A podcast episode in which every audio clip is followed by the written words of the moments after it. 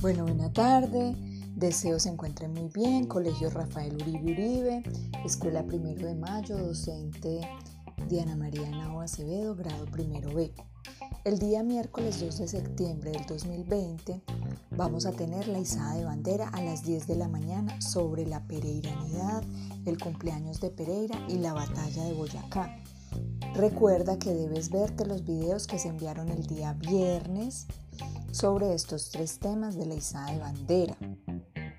Segundo, en español continuamos escribiendo la frase con la mano contraria a la que normalmente escribimos.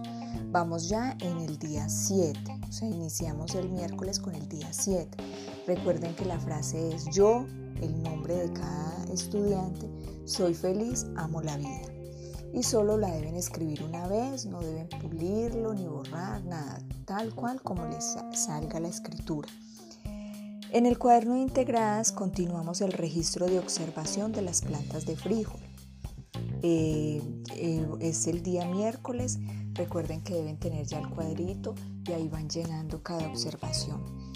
Esta foto que les voy a enviar de lo que acabé de escribir no lo deben ustedes escribir en el cuaderno. Yo simplemente les estoy compartiendo mi cuaderno planeador. También recuerden que el día de mañana miércoles no hay videollamada a las 3 de la tarde, ya que como nos vamos a conectar a las 10 de la mañana, entonces no vamos a realizar videollamada a las 3 de la tarde. Esas son todas las actividades para el día de, de, mañana miércoles. También eh, como nota aclaratoria, mm, algunos estudiantes, algunos padres y madres de familia creen que vamos a volver otra vez de manera presencial a la escuela. Yo precisamente hoy le pregunté eso a la rectora sobre ese tema porque pues hay muchas personas que tienen dudas y hasta yo, ¿cierto?